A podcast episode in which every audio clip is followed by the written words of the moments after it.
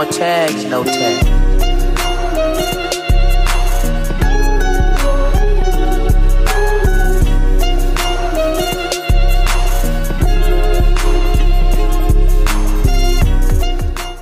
Is up, good people? Welcome to a brand new episode of the Midnight Drop. I'm your host, Jordan Malone, back with you with some new stuff, new goodies. And back with us today is our very cool guest, I think recruiting guest, if we can get things straight out. Trey, what's up, my man? You what it do? you sound like a black cow. I know I need to I need to get back into the mic. I know it was a little quiet last time, so I need to get closer to the mic. No, it's all good, man. Like, hey, Brandon's not here. We ain't got no damn chicken wings on the side. I know, I'm kind of upset. I'm a little hungry. Why? Why?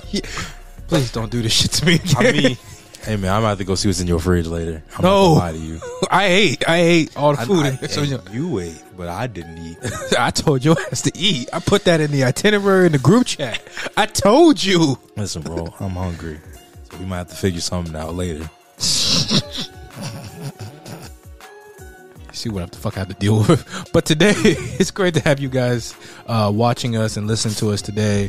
Uh, today we have the spoiler review for the Batman. If you listened to the last episode, I had my non-spoiler review, and we also have uh, a discussion on black entertainment. What do we kind of think about in today's world, and kind of just get into a nice little topic debate discussion debate how you i've been i think i just said that two times i guess and then if we have enough time we'll get into uh, my review for one of the newest movies that came out last weekend fresh starring sebastian stan uh, and edgar jones edgar james i want to say it's on hulu That sounds right. yeah, it sounds right. so we're gonna go go with it. But as always, if you're new here to the Midnight Drop, welcome. We do a lot of movie and TV show reviews. We don't do that toxic shit around here. See, so look at my man's hoodie. Look at my man, Black woman Matter. So you know we don't do no toxic shit around here. So we just do movie and TV show review. Always. Sometimes we talk about some things regarding society, culture, a lot of crazy shit. By the way, I think there may be one thing we might add in for today. Uh, Okay. but we do all that and more. If you want to know where you can listen to us at, you can listen to us at Sp- Spotify, Anchor, Google Podcasts, Apple Podcasts, SoundCloud, www.themidnightdrop.com. And you can go ahead and listen to a little snippets on YouTube, including these full videos. Uh, we already have one up from weeks ago with good homies Brandon, Julian, and Josh. And you can go ahead and follow us on Instagram at official underscore TMD podcast and my personal 615 underscore chill. Where can they follow you at? Uh, at ege underscore king trey. That's K X N G Trey T R E Y. Alrighty. And with that being said, thanks for coming in. Hope that night I got on COVID. but I do not have COVID. I promise. I swear to God. Well, if you got if you got COVID, I got COVID. We we already done for. I But promise I don't. no, we good. No, we good. I, I don't think no one give a fuck about COVID no more. I I do. I just the allergies is what's been killing me. Yeah. It's like my energy's all there. I'm not feeling sick nowhere else, but I developed this dumb cough that I can't get rid of. Mhm. So like, I like capsized some freaking Nyquil on my way over here. Mhm. So Oh. I can. shit. By the way, I got Good. Oh yeah, on that Nyquil, goddamn it. but let me actually turn this off because I got fighters in the background. Nice.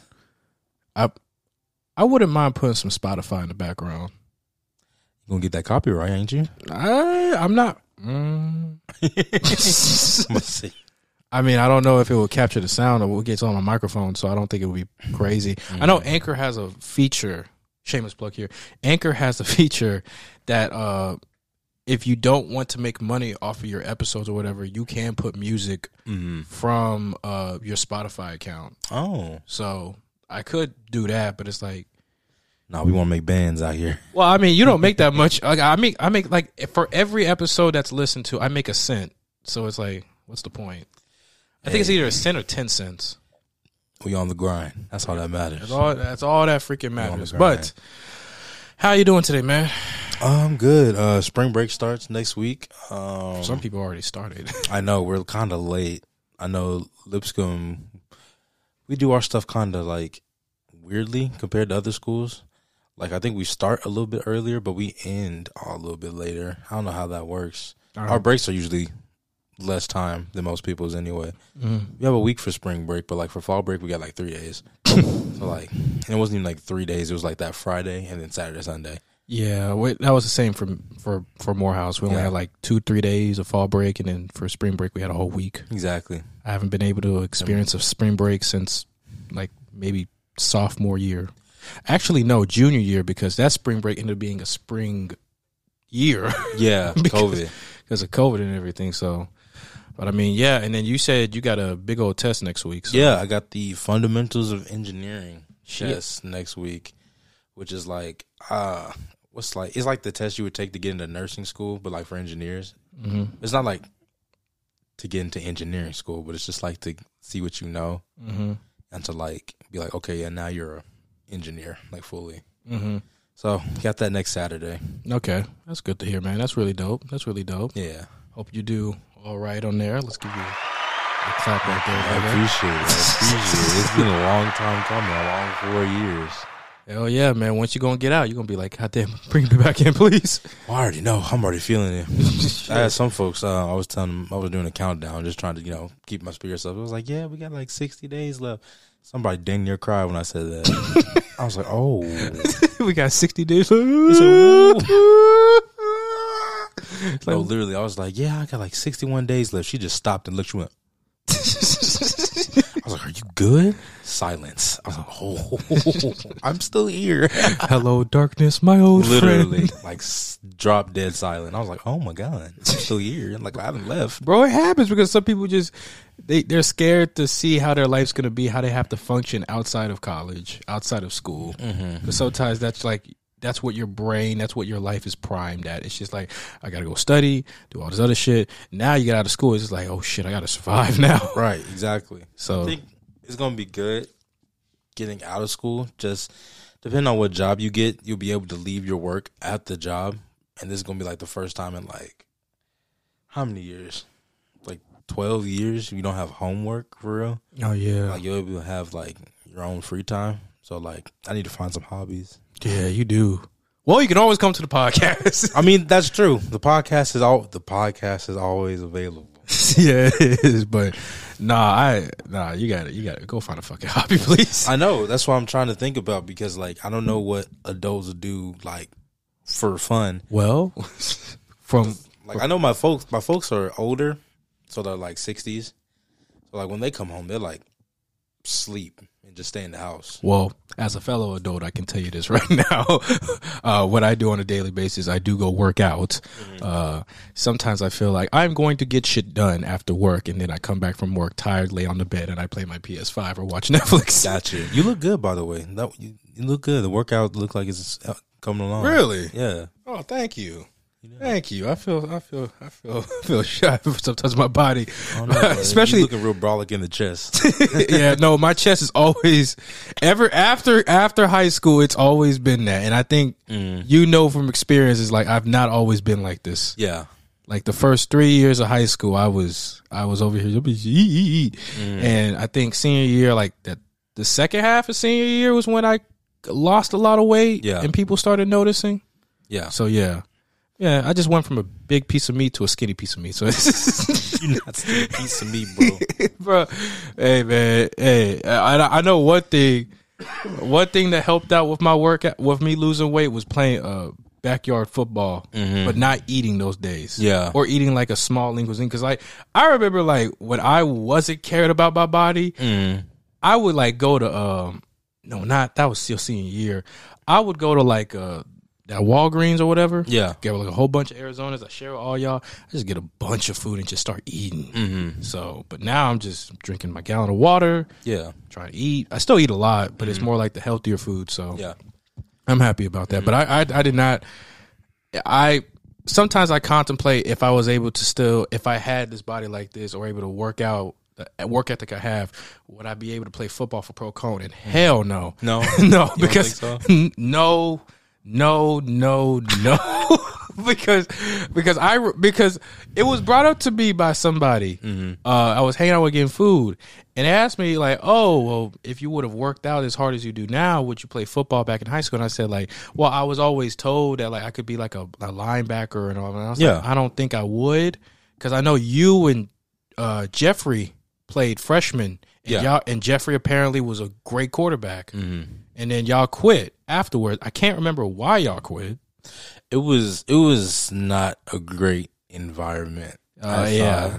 It was it was just rough going over there because they get out like an hour early than we do, so we miss like thirty to forty minutes of practice already. Mm-hmm. So we have to get over there.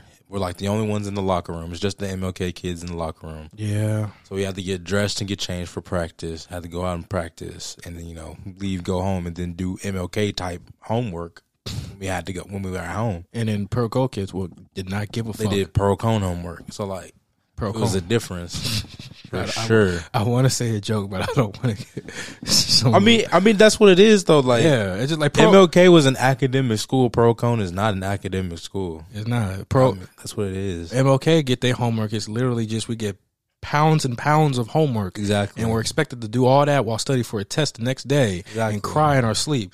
Pearl-Cohn, it's just like one plus one, two plus two, three plus three. I mean, it's really not a rigorous school, and I, I've never been to Pearl-Cohn, but like from what I know, compared to like MLK, Hume-Fogg, I mean, my dad graduated from Pearl-Cohn. yeah. So like, Yeah, I mean, but he, you he know. said it was pretty cool. So Mhm. he played tennis and Mhm. pretty nice over there. I I played I played for their marching band. Their marching band is great, but yeah, they have a great marching band. but the environment, yeah, the environment's just not the best. That's why I quit after one year. Yeah, You know, my grades were slipping, and I just didn't like some of the people over there. But I mean, we're all good people now. We're all Mhm. chill, but yeah, it's just. I, I don't think I would ever play that football team. I know some people from our school did play football. I know Braden Duvall. Uh, hold on, not gonna say no damn names. yeah. I know a couple people. I know you're talking about. yeah, I know a couple people played. One person ended up going to Vanderbilt. hmm Uh, I saw some of his film. He looked okay, Yeah, but yeah, it is yeah. There's a couple per- people playing. One playing in Yale right now, but this is Yeah. senior. This is senior year, so I don't know how much he played for real. That you can say his name. Uh, we that, if it's good stuff, then yeah, you can say. Oh yeah. Jalen Granberry. Shout out to Jalen Granberry. He's at Yale right now. Yeah, I haven't. Yeah, like is he starting or? I don't know. I haven't I haven't kept up with him for real. I, it's just the fact that you get into Yale. I know he's playing like football at, at Yale, so like he's there. Yeah, it's So I mean, shout out to him. Um, X went to Kennesaw State, I want to say, and he had to, he went a semester early, so I think he graduated early. Kennesaw State is like a. It's a it's a D two program, but it's a solid program. Yeah, I'll say so, that I right mean, now. Shout out to them to them that played. You know, Yeah. like actually went somewhere. Yeah, so I'll say that. But speaking of which, there was some. Did you hear about Khalil Mack? Yeah, he just got traded, didn't he, to the Chargers? Yeah, I know we're not a football podcast. But No, still, but I it's mean- it's still cool. The fact on the subject, it's just been a crazy day. Khalil Mhm. Mack got traded. Um, it's just the last couple days have been crazy. Yeah, Russell Wilson got traded yeah, like what a couple days ago. Yesterday, yeah. Patrick. Well, yesterday Carson Wentz got traded. Carson And Wentz. got before it was Aaron Rodgers re-signs with the Packers, and Russell Wilson gets traded, exactly, and then Landon Collins got released. which is crazy. What They- Roger? they couldn't afford to pay him probably. Well, it uh, they he just wasn't like the superstar safety, Mhm. and I think they didn't want to pay him, especially after taking Carson, thinking about Carson Wentz and stuff. Yeah, And then, um, boy, they they re-signed Harold Landry, but Rodger Saffold, he's gone. he didn't have that great of a year, and that was more of like a cap space thing. Yeah, because his contract was four year, forty four mil Yeah, exactly, plus a one million dollar bonus. exactly. So like, in the la- and from what I, I I I rewatched some of his tape from this year and the past season. It's just like, yeah, I mean, we'll probably have to retool our offensive line because there are games where offensive line was boo boo. but bad buns, Jesus, awful. God, damn. but yeah, I mean, it's just letting him go. Is like he he is definitely like. He seems to be a really dope guy, but like, yeah, you you have to do what you got to do. Especially re-signing Harold Landry, who is a one of the anchors for that front seven. So Yeah. you need that. But speaking of football, besides football, Mhm. I'm not speaking of shit. Besides football, Yeah, um, it's just been a crazy couple of days. I, one thing I'll tell you about adulting is that you are seriously going to care about things like gas. gas, gas, Ooh, Gas went, boy. bro, in, in the span of three weeks, gas went from 349, 359 all the way to 409. And, in- and in one place I passed, 450. Oh, But if you're if you're in the city of Atlanta, gas probably went all the is way up around five dollars. mm, And if you're in Cali, gas is already over five dollars. gas Close around there like six, six, yeah, six, seven. There's one gas station in, in Cali that's like seven twenty five. See the the thing is, gas always rises closer to summertime anyway, and so I think with with everything's going on with the world right now, it's it's shocking, but it's understandable. It's understandable. Yep. Someone called me. Like, oh, is Is it is it the is it it's your girl? It's Yeah. baby mama. What? Baby mama? No, hell no. You got to pick up your son. Shh. Shh. Shh. This is I didn't know that was private information. God damn it. Well, good night, y'all. Oh, gotta go pick up my baby. Sorry. Don't cut us off. no, but I know you gotta go pick up your son, bro. hell no. We don't He, need that. he needs to see his father. I don't need that right now. I'm not a deadbeat. I'm just saying I don't need that right now. You don't need your son right now. Is that what you're saying? Stop putting words in my fucking mouth. All right. All right. but no, no, no, Okay. no. But gas. Uh, see, coughing over there. I know, right? but no, uh, Why is allergic to BS? Shut the fuck up. My B, my B, my B, my B, my B. no, no, no, no. You good? But no, no, no. It's just uh, yeah. With with gas prices what they are right now, it's just kind of crazy with how um, you know, it's just been a stark change. You know, I actually you know did some research, which is basically looked that shit up on Google. Pretty much. Yeah. and I was April first of 2020 when the pandemic was crazy. Right. The panoramic was just the. Panda Express was crazy. Oh my god, Benini was cooking every the entire like the, the price for a barrel of oil hmm was around nineteen dollars and fifteen cents, which I think if I can remember this off the top of my head, probably not exact, Yeah. but I think gas around that time was like 108, 109 a gallon. Because remember how cheap gas was when everybody was just staying at home. Yeah. When when everything shut down, gas dropped to baby mama. Oh, seven o'clock. Gotta pick up my son. but no, Yeah, but when dang, when um, yeah, when everything shut down that first time, gas was like the lowest it's been in like since like what like the '60s, something like some crazy number. And like I remember around here, it was like two eighty, like two seventy. because gas started just rise like crazy, and it was just like, what the fuck? Yeah, Like, what is going on? And it was just, it was, it sneak, it, it, was, it came in sneaky, came in real sneaky, and came in with fears too. So real now- sneaky. and it's just now we've just, it, it's just kind of a, a funny situation because it's just gas is rising Mm-hmm. due to a conflict between Ukraine and Russia. Yeah, And you know, there are critics of Joe Biden trying to say, "Oh, oh, it's all his fault. Why did he have to do this?" It's like, well, the president does not control the gas prices. He I wanna- the president does not control the gas prices. zoom in, Like- zoom out, Like zoom in. the president does not control the gas prices. Oh no, it went down. I didn't even see. My fault. kind of fault. show we running here. I don't know. a bad show.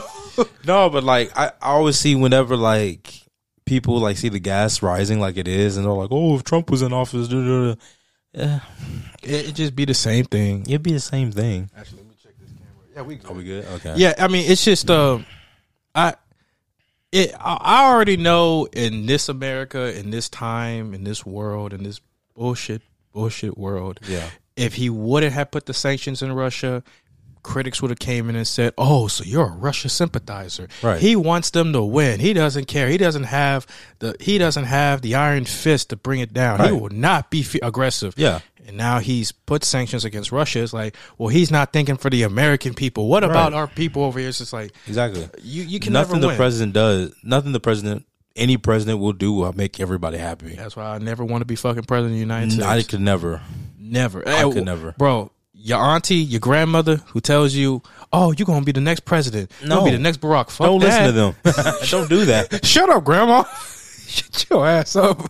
My aunt, my auntie been saying the entire time. I thought I believed her once. After seeing the bullshit in America, I said, hell no. don't don't don't don't believe the hype. Whenever people somebody says you can be whatever you want to be, and they say you could be the president, tell them no. No, I don't want that. That's awful. I don't need that. Maybe a senator, but no. Yeah, like do something. Like, Actually, no, not even a senator. Like, I don't think I want to be in a political office ever. honestly see here's the thing right? So like in in the grand scheme of things the president doesn't really matter. Eh, okay, go ahead. just like and i'm, I'm gonna explain what i mean. But like in the grand scheme of like our everyday life what the president does does not really matter in our everyday life. You know what i mean? So like obviously the president has control over like international stuff like they're the chief of um not chief of staff um they're in charge of the military they're the um chief officer not chief officer i don't know what the word is I don't know. They, they they have the ability to make executive orders. Yes. basically. right so they do those type of thing federally but like for us to see like real change that we want to see that starts locally in our local governments you know what i mean so like yeah everyone talks about the big four year every four years election but it's really just. but it's really the also every two years election that we need to really be focused on voting for your governors, voting Yeah. for your mayors, voting for your governors, cities. voting for your mayors, your house representatives, your yeah, your chairs, like those people. That's sa- what you really need to work on. And sadly, we le- we live in a state to where that shit right now it's it's basically we can't even get the people we want except if you're a Republican or you know far right because Tennessee is in the Bible Belt. Tennessee is heavily Republican. Yeah, Tennessee's a a very red state. Ten- Tennessee is a, is as thick as blood. They do not give a fuck. They they will they, if if the ECU is blue or show anything blue, mm-hmm. they will be mad as mad as hell at you. They will- they will burn you like the books they burn. Which, Exactly. Which Exactly.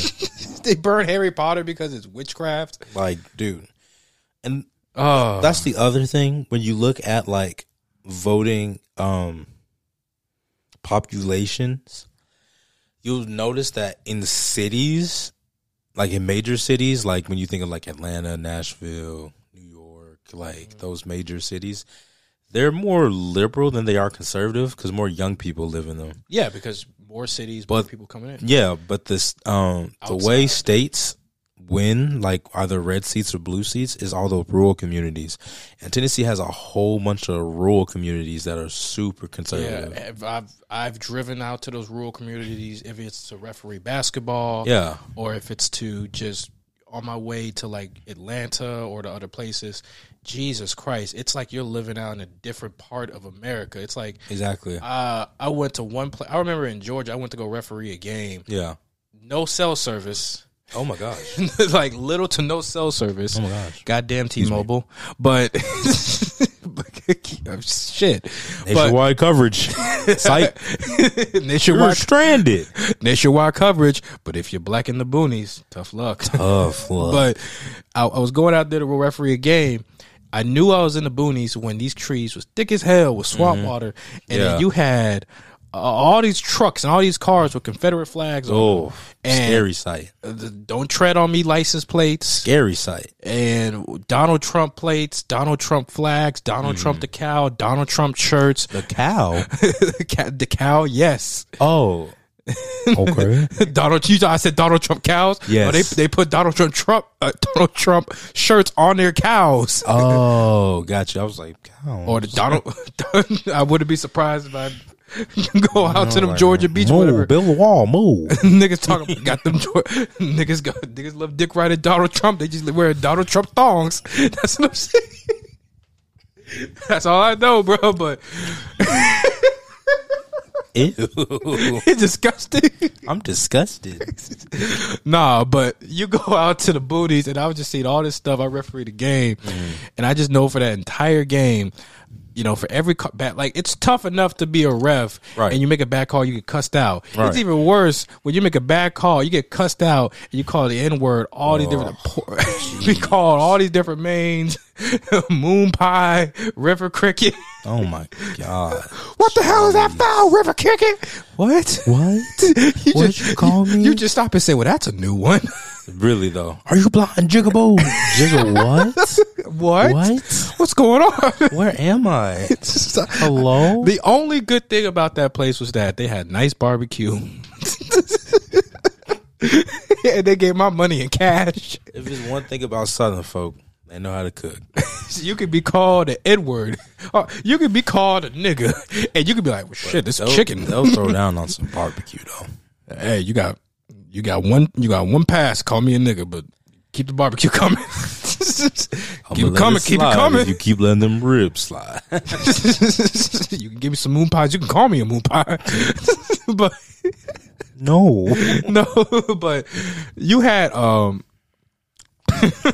just thinking about the entire game. It mm-hmm. was just you have all of this and oh man, especially during like the whole entire kneeling in the flag protest that we had. Yeah. Man, it it was scary. There are some mm-hmm. stories I've heard where it's just referees either did that Yeah. and got booed or you saw players do that and it was, they were booed like crazy. Right. And it's just yeah, like you're right. Like in those rural communities, that's where a lot of the GOP Republicans, you know, really cater to. And it's really just a matter of just uh, a divide and just you know education, awareness, values, all of that. And I feel like Right. if yeah, it, I mean it. I don't mm-hmm. know. Like I sometimes I wish I there were I would lived in a small town. Like I have a small town vibe, but it mm-hmm. wasn't racist. I'll say that. Like Nashville used to be that, I guess. Yeah, years But, ago, uh, before Nashville became the it city, it had A small a town. smaller time vibe. You know, people knew people, and like, you know, it wasn't so like tourist heavy. It wasn't. It was more or less you had tourists that came, but it Mhm. wasn't like as big as it is now. Like you had people come and go, and that was that. You had people that moving in, but it wasn't as big as this. But it's been building up. Yeah, now Nashville's becoming like, like almost like an Atlanta almost. It's becoming a white Atlanta. That's what Yeah. it's white Atlanta because everybody's you coming here from a country music star or got a nice business. It's just it, it's just annoying, and Yeah. it I always find it annoying. And if we have anybody who is a Republican or conservative, you watch this podcast. None against y'all. That's just how I feel. Um, sometimes I find it annoying when I, I'm driving through downtown to work, and there's this big billboard Mm-hmm. Uh, or it goes ad to ad, and you see stuff like Ben Shapiro, Candace Owens show, and I'm just like, God damn, Yeah, like where are we? we, it's like what the hell is going Like, on? where are Like it's always been here, but it's like everybody just loves moving down here, man. Like I'll tell you one thing. Remember Pancake Pantry? Yeah, Uh, my grand my grandmother, I call my grandmelia because Mm-hmm. she doesn't, you know, my grandmelia doesn't like to be called grandma because she doesn't like to feel old. Which you know, that's Mm-hmm. that's, yeah. it is what it is. I like Grandmelia. Yeah. but the name, the person, I love her. But so what you about to say? You at your grandma? no, fuck you, grandma. No, no, no. But uh, you have a pancake pantry. Uh, pancake pantry. that line is crazy. Yeah, that line is crazy as hell. But you get in there, them pancakes, ooh boy. Especially if you get uh some uh, sweet potato, and don't pumpkin, sweet pumpkin. I don't know. Uh, I just What you trying to say? I'm just trying to say they're good as pancakes. But Yeah. my grandmilia told me about how somebody was trying to was trying to push them out so they can build a new uh, apartment complex. What? Yeah. For real? Yes. Pancake Pantry is not going anywhere. They would make They're not going anywhere. much beca- money. because they're around a bunch of restaurants in a- in a, a tourist heavy area. Yeah. All these people coming in, but somebody wanted to to basically buy their property. And they keep getting call after call after call. And that happens to everybody who's Yeah. been here for years. I mean, my Right. dad gets calls. I get calls about his property. Yeah. And that shit gets annoying. Yeah. And the fact that it's not against the law to do all that, I'm just like, that's just crazy. Mm-hmm. Because they just call from different types of numbers and it, it gets annoying. Um, and if you think it's bad in downtown Nashville and a little bit in Antioch, go to Murfreesboro. That shit is terrible. Mm. No, it's it's everywhere for sure. Um, I don't know. Do you, you remember Knockout Wings, right? When Oh, yeah. yes. yeah. So they close. I'm not sure They closed down because of cleaning issues. cleaning issues. Because they, boy, it was one of them places where, Mm. hey, this place is dirty as hell, but them biscuits, Fire, the bussin'. wings. That's like that's a little piece of like Nashville history that we just lost, and that's probably going to end up something like Well, there was a time where I was at a, uh, I don't know if nobody will remember me or if I say this or not, but there's a time I was interning at this law office, Mm-hmm. and the the guy who's running that law office, I won't say the name. Um, he was showing me a whole map of all these properties that they were seizing and what they were going to do is like just right going to be Buffalo Wild Wings, it's going to be Whole Foods. This right here, we're starting to look at some smaller businesses, right? Yeah. And I was just like, uh, that's where Fisk is. That's where TSU is. This is where predominantly black neighborhoods are. You Yeah. understand what's going on. And he was just like, we're making the community better. And I'm like, you're making the community better. And I wish I could have said this in his face, but I was a high schooler back then going into college. So I didn't know. I, I didn't want to just be like, well, motherfucker, I think you, are you racist son of a. I didn't want to do all that. So Yeah. I just told him, I said, okay, um, but there is this whole thing about gentrification, and he just said, "Oh, I don't think it's, I don't believe in any of that," and it's just okay. And um, Jefferson Street is a prime example of gentrification. it, it is, it is, man. And I'm just so I every every time I've I came back to Nashville during college, I just noticed how much of a change it took. yeah. And like near Martin Luther King, I remember there were like some houses over there, some black people lived. Yep. All changed to apartment complex where you just see white people just walking, jogging. Just jogging. Just- Just like y'all weren't here a few years ago. Wait a minute, what's going on around here? Oh, where did y'all come from? Jogging in the hood?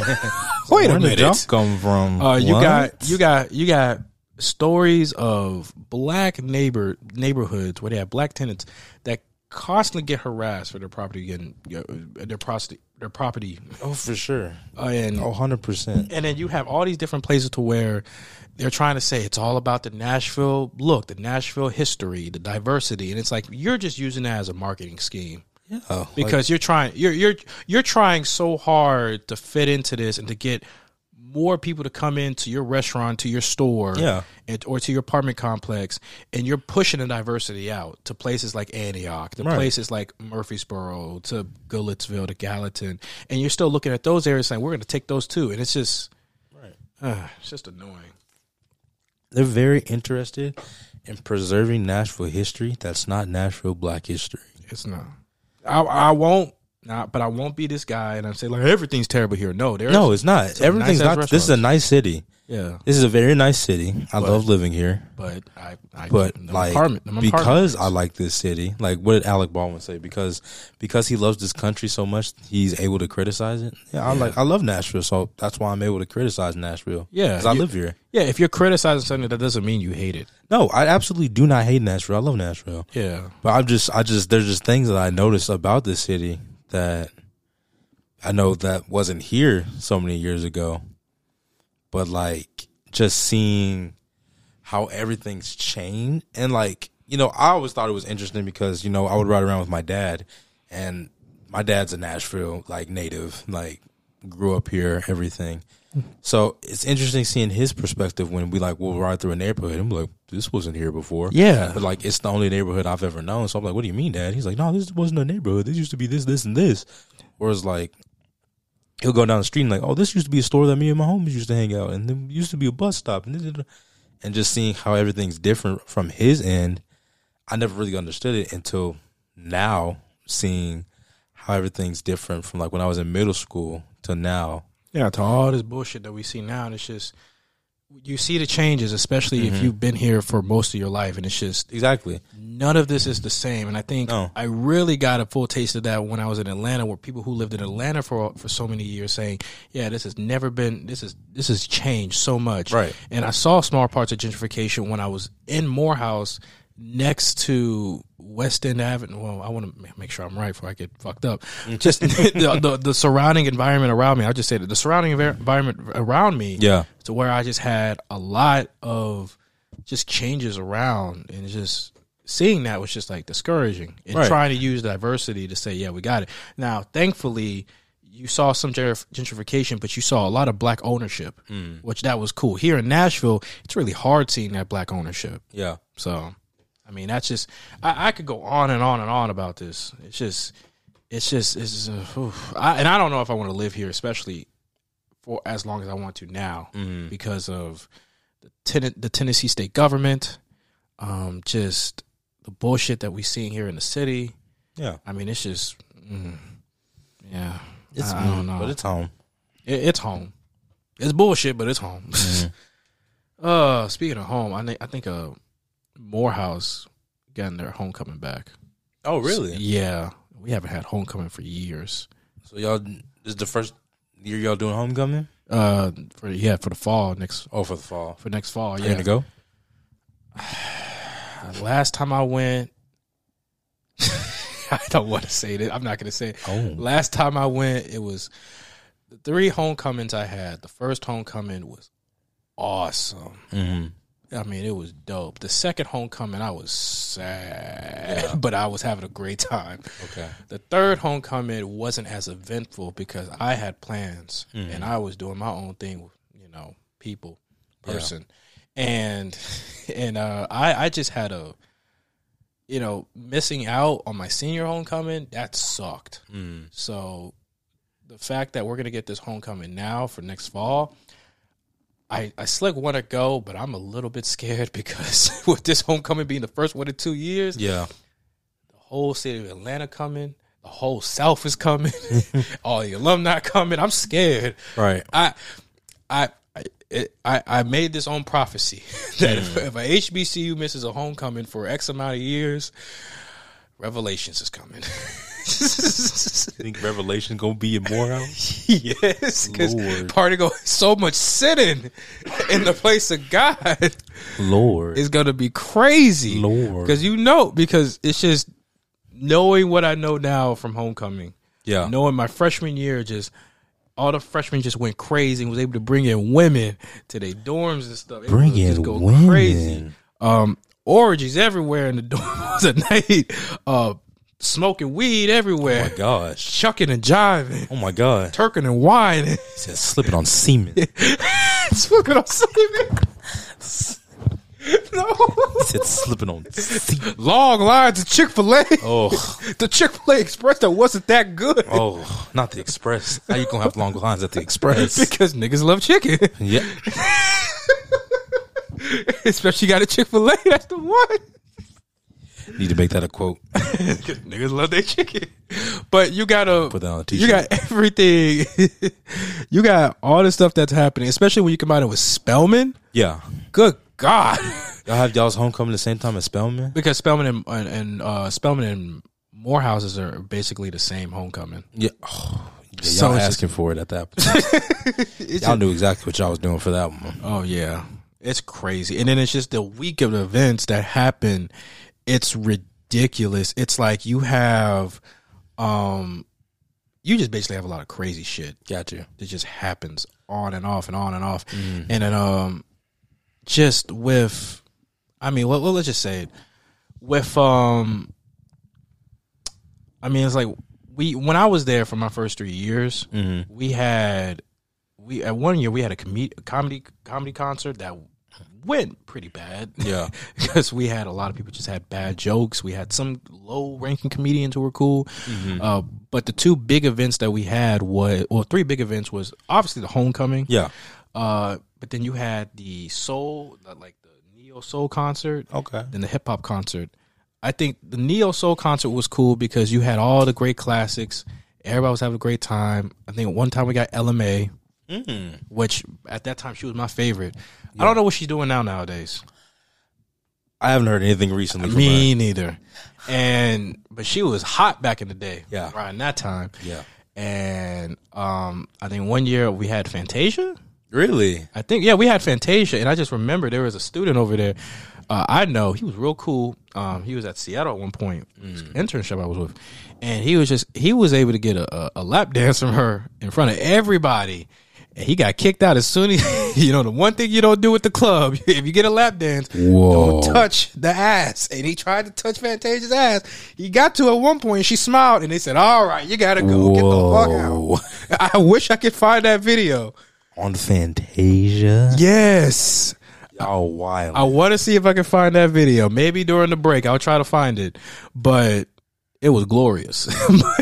it was glorious. But the hip hop concert was a whole different thing. Mm. You want to talk about the crazy shit being in my first full fledged concert? Well, one of my first.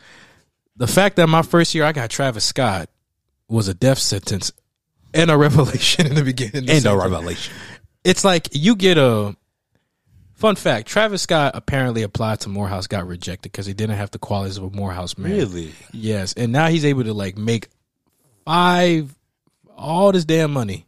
I think it was like five hundred thousand dollars or something like that, or millions of dollars he got from the school, and he's just like, I got rejected here, and I'm making bank. They paying me. that's like that's that's, pretty dope. That's pretty dope. that's but bro, Astro World, base Astro World was just. You had Astro World, what I had was a preview of that shit. Okay. Cause we had ambulances everywhere. Oh God. Niggas coming on stage. Oh, my Travis said, fuck you security guards. Niggas mosh pitting, women getting pushed, someone getting choked, fights, people stomping on women, Oh. stomping on oh. everybody.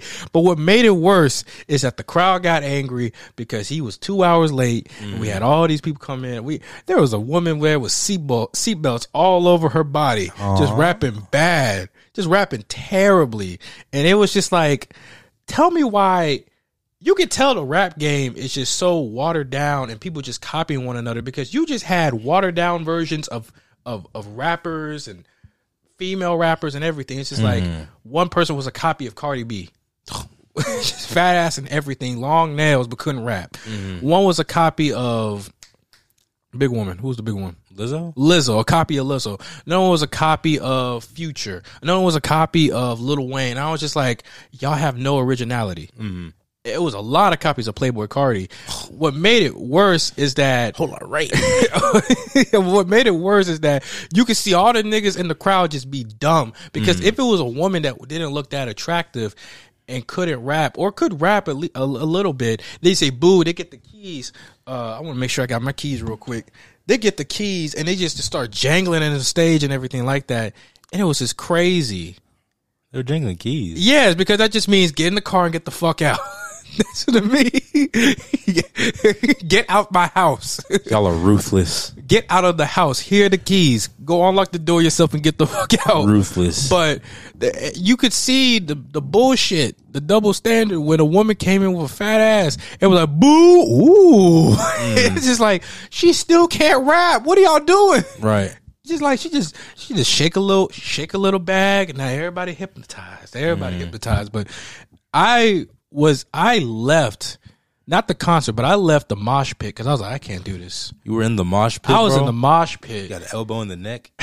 elbow in the neck, the balls, punch in the gut. Yeah. I got short term memory loss that moment. God, I don't even remember what happened at the concert. It's a miracle. I remember everything. But I was before I was in the mosh pit before it went crazy. I was at, I asked if I could get out, so I jumped off the gate. I thought I was gonna go home. I said, "No, I'm gonna go backstage." Mm. I went backstage. I went inside the boys' locker room. They had all these rappers just smoking weed, ganja, locker room. ganja, all this shit. it was just ridiculous In the locker room. it was crazy. and at one point, I was just like, "What?" I was like, "Okay." Literally, you just gotta go like, where am I? And then Travis Scott came through. My goodness, I, hey, it was dope. I'll tell you that mm. right now. It was dope as hell. But after that concert, all I heard was just wee woo wee woo wee woo. Everybody's going mm, crazy. No mas. My leg, my leg. Just, just women. Just, why- don't wear stilettos in the mosh pit. don't wear. Rule number one of the mosh pit: don't wear stilettos in the mosh pit. Rule pit. number two: Don't wear your nice Jordans out to the mosh In pit. the mosh pit. Rule number three: Don't try to wear a dress in the mosh pit. You cannot fight. Don't join the mosh pit. You will get hurt. if you if you haven't been lifting, don't, Don't join, the, mosh pit. You will get hurt. Uh, if you bring your girl, don't come to the mosh pit. Don't pit. join the mosh pit. Y'all will both get hurt. or she'll get taken by another man, which did happen. Not, you saw that happen? I saw that happen, you saw girl. someone get snatched in the mosh pit, bro? Yeah, because the dude couldn't hang, couldn't hang, and the girl was just like, mm mm, mm mm. And then what with the other nigga? Next thing you know, they outside, they bumping and grinding. I was over here like, this is some, this is some ghetto shit. I can't take it. This is so. ga- Did y'all have that at Lipscomb? Pretty. What kind of question is that? Did we have that at our predominantly white institution? No, we did not have that. Our, our homecoming is not that great, to be honest with you. Oh shit. I don't. I don't even know if I'm ever gonna do one. Uh, I will. I'll do a couple homecomings just because some of the homies are still there. But like, well, I know, I know for the next two years we had a YG, Mm-hmm. and then we had Playboi Carti and then uh, Young Thug. I got flamed on, criticized because I said Young Thug is a little overrated to me. And And I I, just think that now or just like I, I think At the now- time. I still now. now. Okay. I'll probably get criticized for that too because I was, Mm-hmm. and I don't think it's just like his music is not bad. I just, well, I think his music is a little one note at times, but I feel like other songs is like great. Yeah. But I think what makes me feel something. There you go, your baby mama. but Surely. there you go. Actually, I have no idea who this is. I don't know. But no, for one point, it's just he just got a really bad attitude, Mm-hmm. and I think he's just part of that toxic culture of rap, or just more a little bit misogynistic and stuff. And I just don't like that. So, but I just feel like when people go crazy for Young Thug, it was my whole thing of like people love to worship celebrities that don't do anything. This one woman like dyed her hair green and made all these curls and stuff. Like this, my slime hair, and I'm just like, you look like a fucking fool. you got she tried to she grew two three inches taller than these big ass You're a fool. big ass pumps. You're a fool. God damn it. Fool. But Young Thug's my favorite. Shut the fuck up! Man, it's just it was just that time I was just like, this is annoying. I didn't even go crazy for Travis Scott. I was just like, okay, I've never seen him live, so I want to see how that is. YG, I didn't go crazy for. Mm-hmm. And then I think Morehouse finally stopped doing the hip hop concert because they said, okay, people are smoking, people cigarettes, people Yeah. are fighting. We you was making that joke, slipping on semen. Someone actually stepped and slipped on some semen, but but it, it got to a point to where Don't let it happen to you. It can happen to anyone. Don't let it happen to you. call one eight hundred. Don't slip on semen. Do not let it happen to you. Call one eight hundred. Don't slip on semen. Five five five five five five five. But Do not let it happen. To you. but you had this moment where they just said, uh, yeah, if the whole school Morehouse can get their GPA at a at an overall 3.0, we can bring the hip hop concert back. But there's so much money we spent. And it was just like, eh, okay. And it was just debate about it. And I was just like, Panoramic's here, so who gives a fuck now? So Right. So yeah, who gives a fuck now? But no, with all that out of the way, we're gonna go into our first break in the midnight drop. We didn't get into the main topics. I know. Hold your horses. An icebreaker. Chill. Besides, it's been a week or so since I've seen this man. So we're gonna be back with our spoiler review of the Batman. But until then, check us out on Instagram, official underscore TMD podcast. That being said, we'll be right back after these messages. You got messages? No, no, I don't.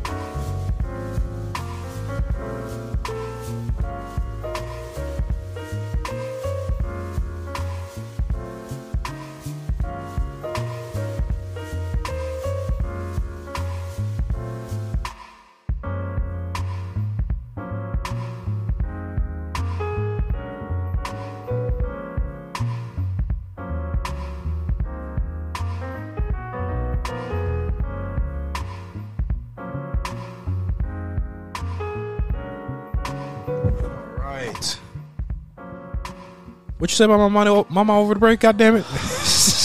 didn't say any. God damn it! I didn't say anything. Let me check these cameras. Make sure. I'm good. You good? All right, we good. We all good. No, thanks for waiting on that break real quick. This is the Midnight Drop. I'm your host, Jordan Malone. This is my good, very friend, Trey Phillips. And we're here, and we're actually going to get into our spoiler review of the Batman. More or less a spoiler discussion because I did uh, my non spoiler review on the podcast, which you can listen to that right now on all our following platforms down in the comment section and in our information box. But I basically gave the movie a nine and a half out of 10. It's one of my favorite movies of 2022. It's one of my favorite Batman movies of all time right now. Uh, where it ranks in my top three, I said it's better than Batman Begins, but it's as good as The Dark Knight.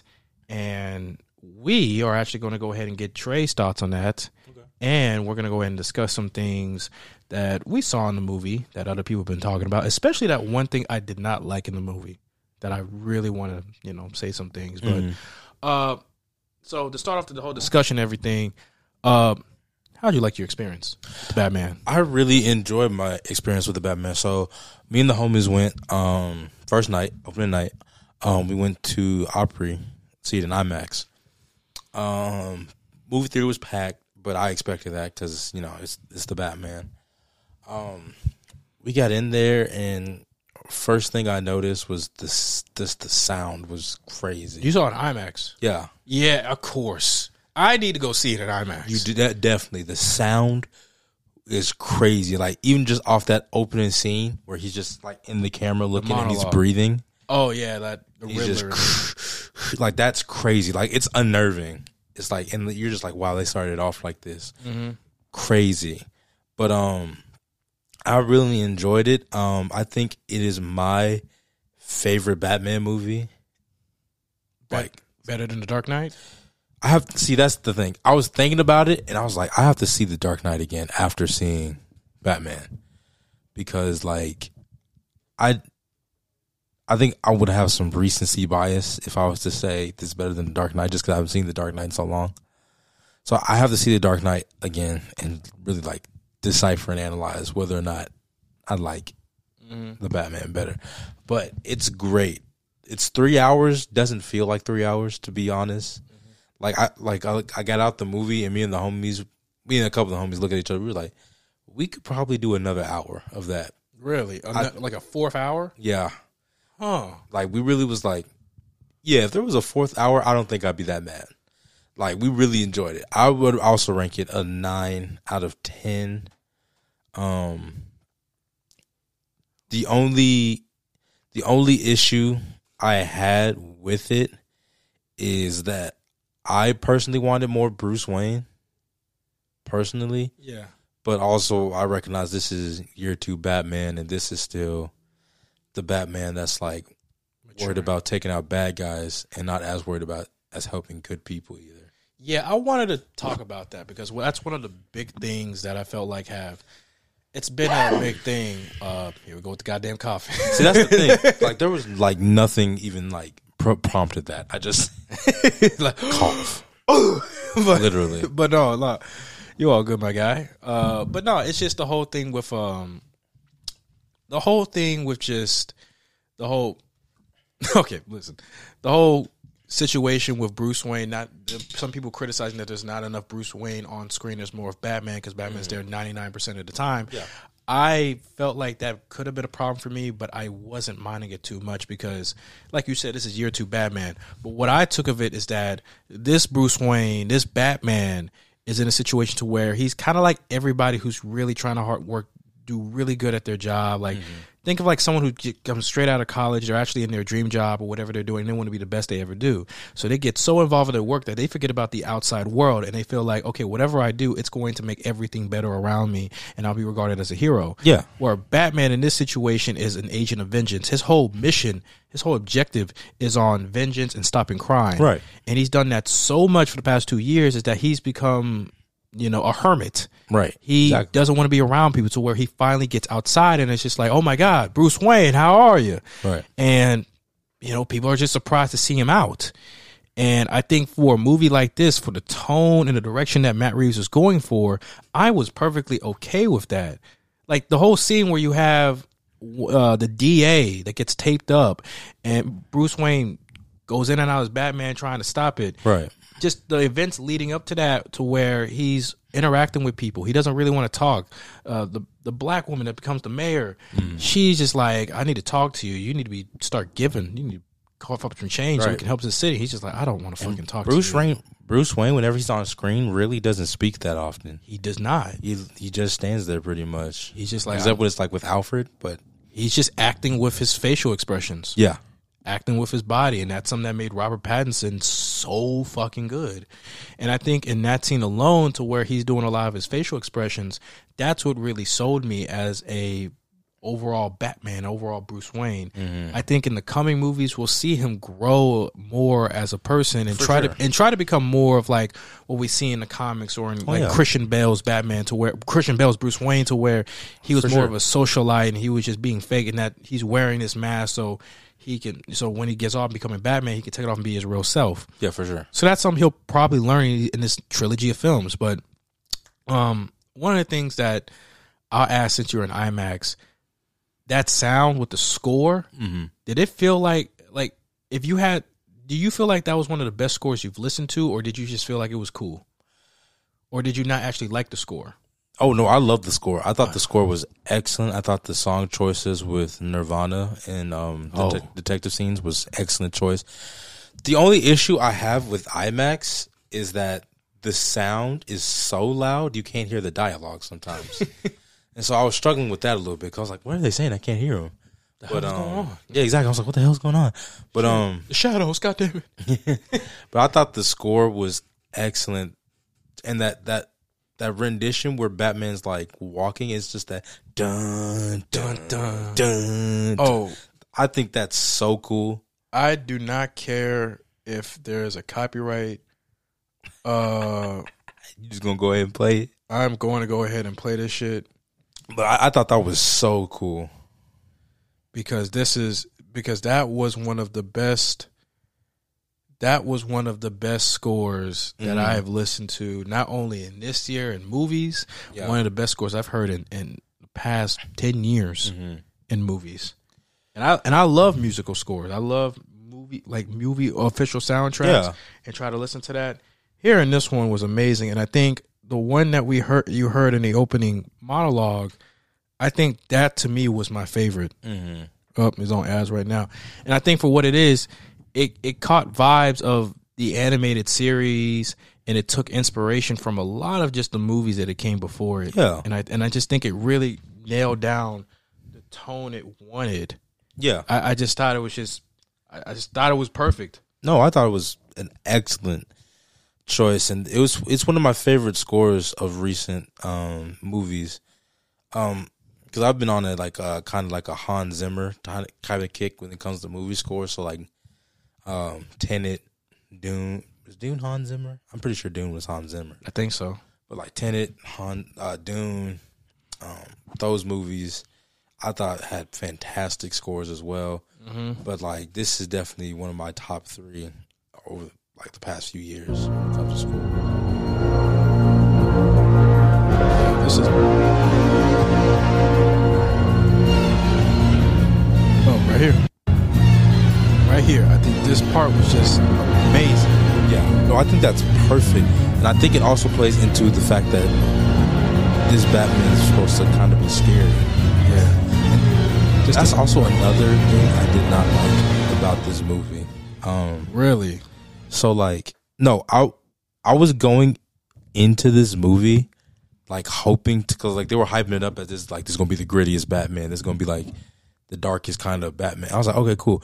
I was hoping like to walk into this movie and like be scared because like Batman's a scary concept. Which in the beginning they kind of. And which in the beginning they played on that about him possibly being anywhere in the shadows. Mm-hmm. And I'm like, okay, good. Play off of that because that's scary when you're in, if you're in Gotham City and you're doing crime and you see the bat signal in the sky and you look into the darkness, you're like, he could be in there right now.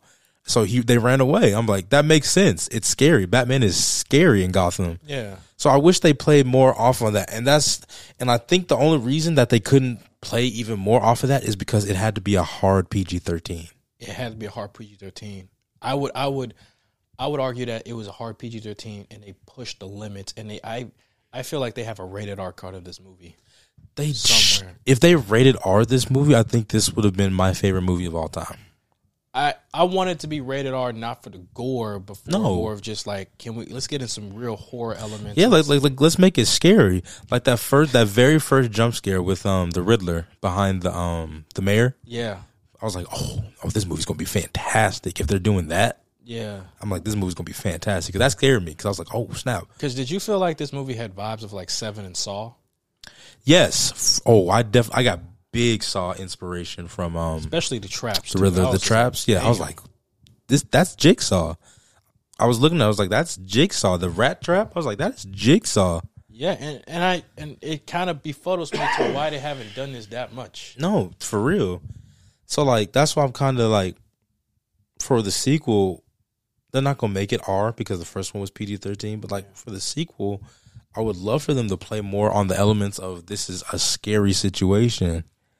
Like there were definitely s- several times where I I was unnerved, but I wasn't scared.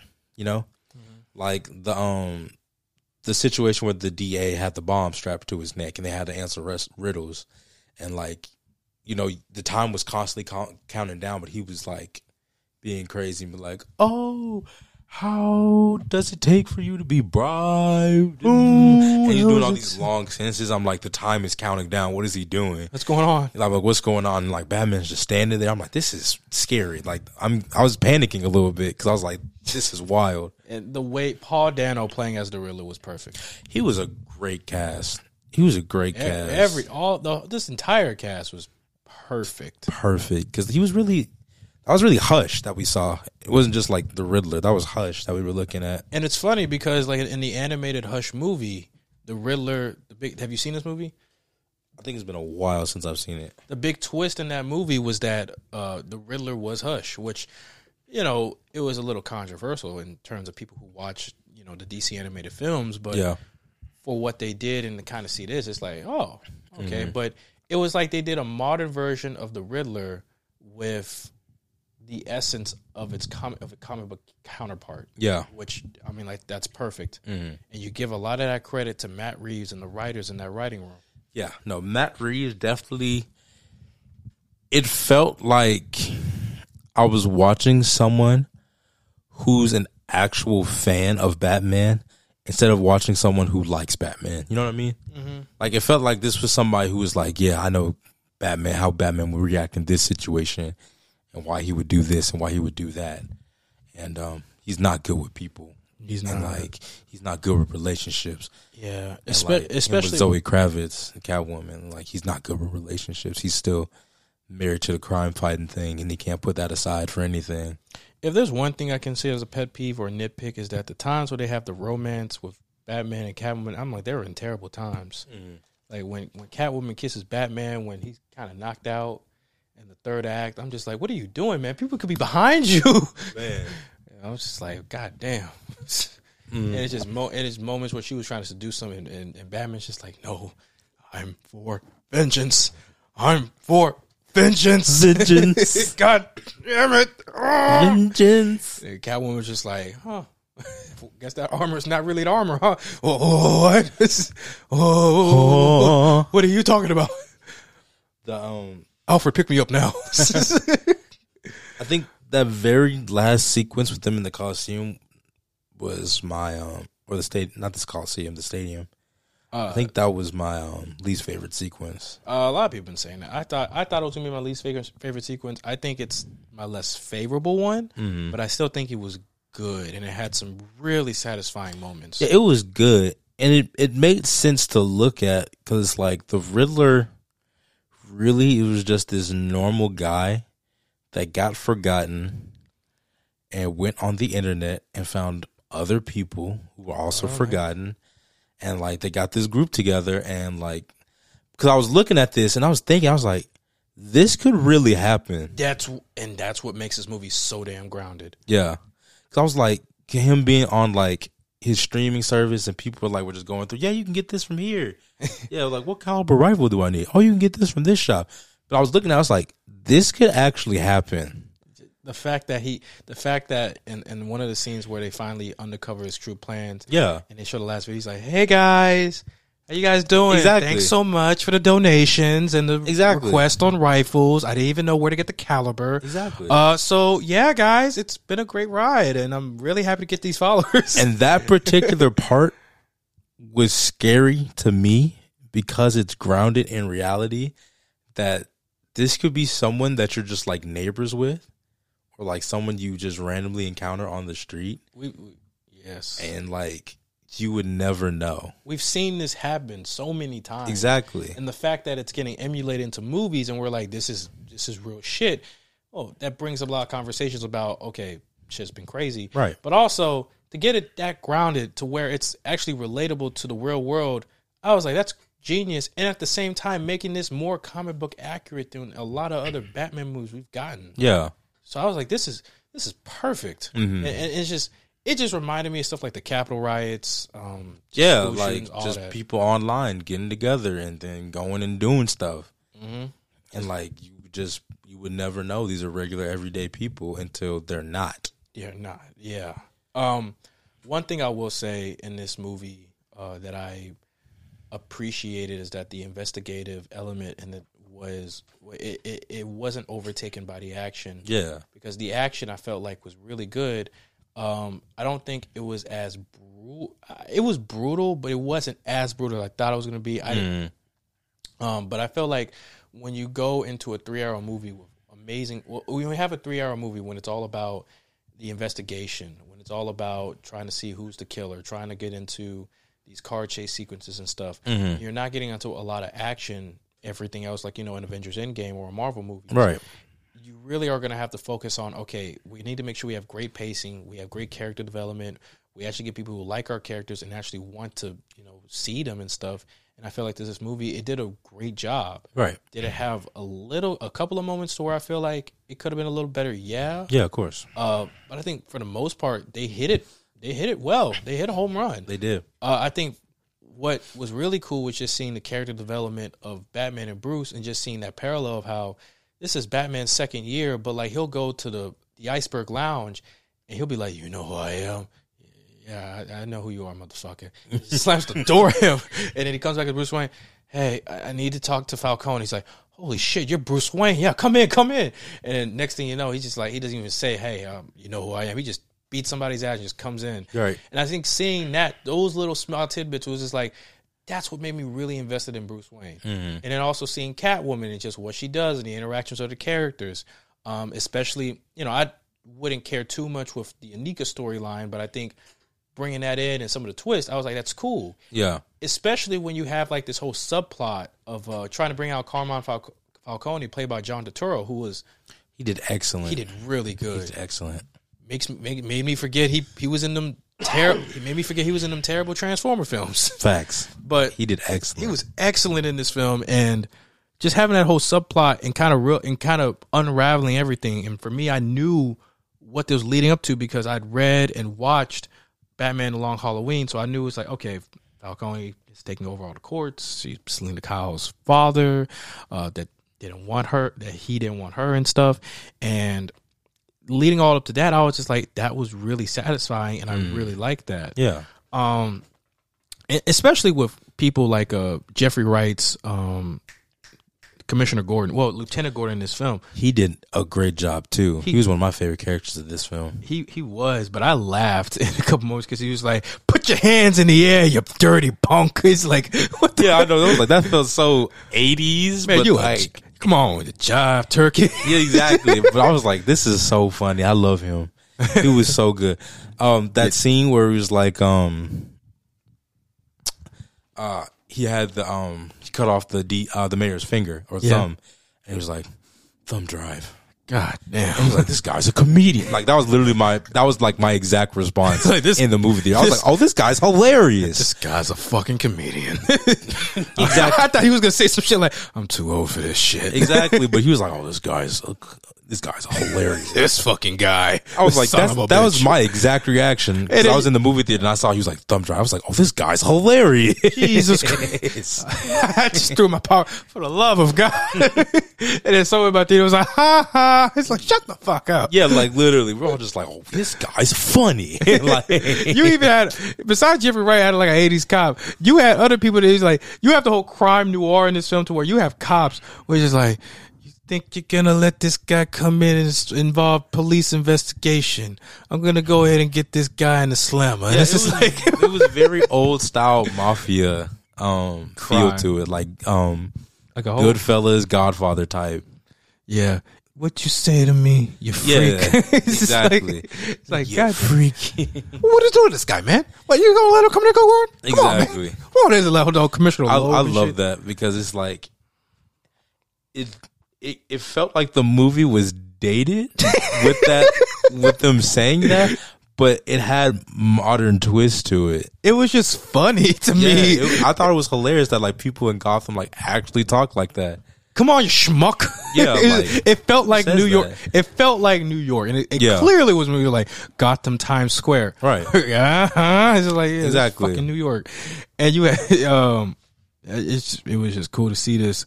Um, yeah, but Jeffrey Wright was great. Jeffrey Wright's one of my favorite. Jeffrey Wright was one of my favorite actors, and I remember when they announced his casting as Commissioner Gordon, people were like, "Oh, he's black. He's not."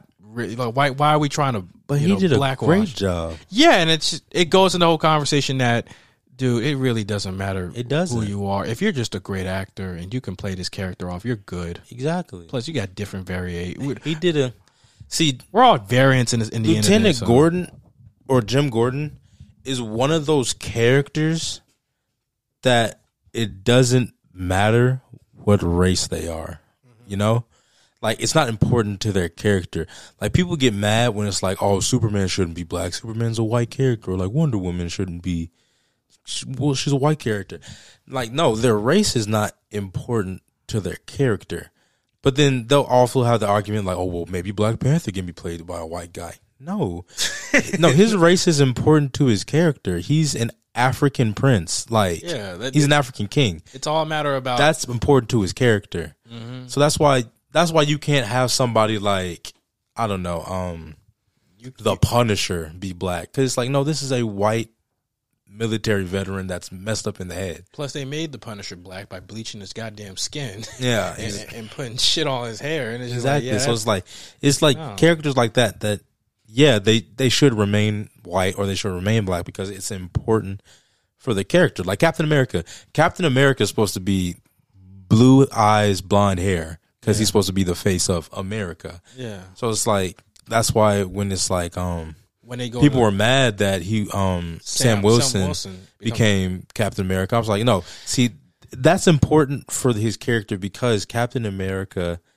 is recognized as this blue-eyed, blonde hair guy, and him becoming Captain America signalizes a change, or supposed to signalize a change in how we view and people Zeros. And, it's funny because people got mad with the TV show, and it's just like, well, the comic book talks about how people got mad they became black. exactly. Out, back Captain America. Exactly. And then and then people outside of like in real world say, Why is Captain America black? Well in the comic book they just talked about that. TV show. Why is Captain America black? Well they just talked about that in the TV show. So Exactly. it's it's it's, dumb. important to his character, and they're addressing that because it's important to his character. and it's just it's stupid. But Yeah. that's a big old conversation we got, we got Exactly. later on. But yeah, Jeffrey Wright here, no matter who who he, who he was and everything, he he is still a great, phenomenal actor. Phenomenal. One of my favorites. Um, did a great job, even with his '80s theme style of speaking. Oh. Put your hands up, you punk! Like, put your hands where I can see him. Exactly. You damn dirty motherfucker. like you just like what? Yo, Batman's over like, hey, hey, Gordon. Gordon, Gordon, calm- relax. Gordon, chill. calm- He's like, put your hands up, you dirty. m-" like, oh my god, Gordon, Gordon. relax, Calm down, calm down. relax. I- I'll take it from here. No, no, I got him. Who is this guy I think he is? Gordon, Gordon. He's like, relax, relax, buddy. no, they're Oh my gosh. his chemistry. no, I think in this movie, mm-hmm. Batman would join and be like, "Yeah, yeah, yeah."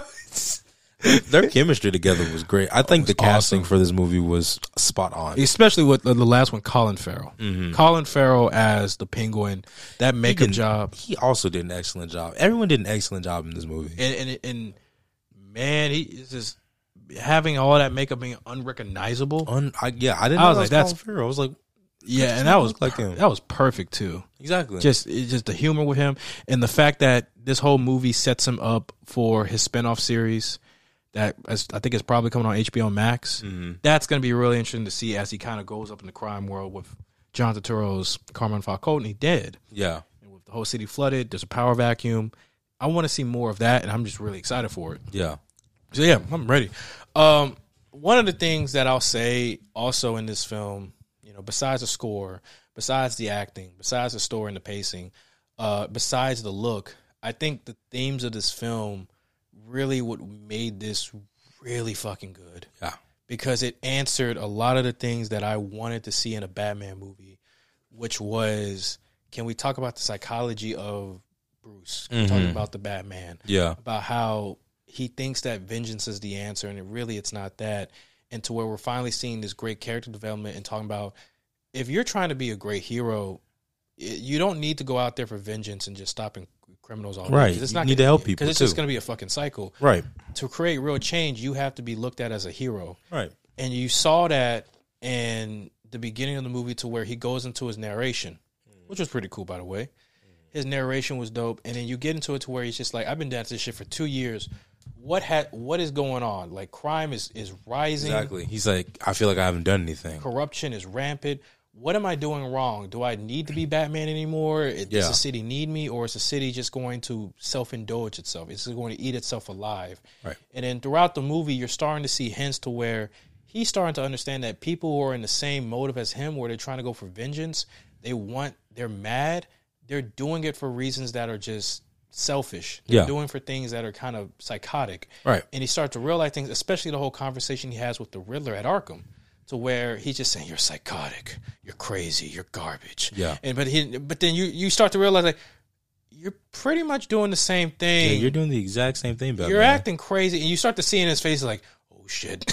Yeah, you can see him think this would realize he's like, oh, that's me. and that's and that's a joke Mm-hmm. that that that people have said about the Batman, where it's just like you always are for the you're for the mission. You do all this stuff. You dress up in the bats in, in, a, in a costume in a bat suit to fight criminals. Don't you think you need to go see a a therapist, a psychiatrist? Yeah, Some of the criminals that you fight are brought on because of you. That you love to fight these criminals. And you're just like, it is what it is. And I think seeing that kind of talked about, I laughed, but I, I clapped because I was like, this is perfect. I needed this to be talked about because right. seeing Batman realize that he's that he he- he's on that path and people people have like influence he's influenced people to do that. It's pretty crazy, and he's Yeah. just like, shit, what's going on? Exactly. And he, he- he's just like, you're psychotic. I'm nothing like you. Fuck you, bitch. Fuck you. That's what it felt like. He's like, no, go fuck yourself. I'm not you. Yeah, I'm not you. Yeah, but he's like, but as he's saying it, he's like starting to realize he's like, no, I actually am just like you. Shit, maybe Alfred was right. Shit, maybe I wanted more Alfred. oh yeah, I think that's that's one thing I was a little disappointed is that the the amount of Alfred we got in this mm. movie film was sparse. Like when you saw him in the camera with him with Bruce, it, it was really good. But have him reclined in a in a hospital bed, I felt like I was just ah man, Yeah. that sucks. But no, just the whole thing with seeing Bruce kind of realize that he's psychotic, and then towards the very end where he unmasked one of the Riddler goons, and then it's just like, "What's your name?" And it's just like, "Vengeance."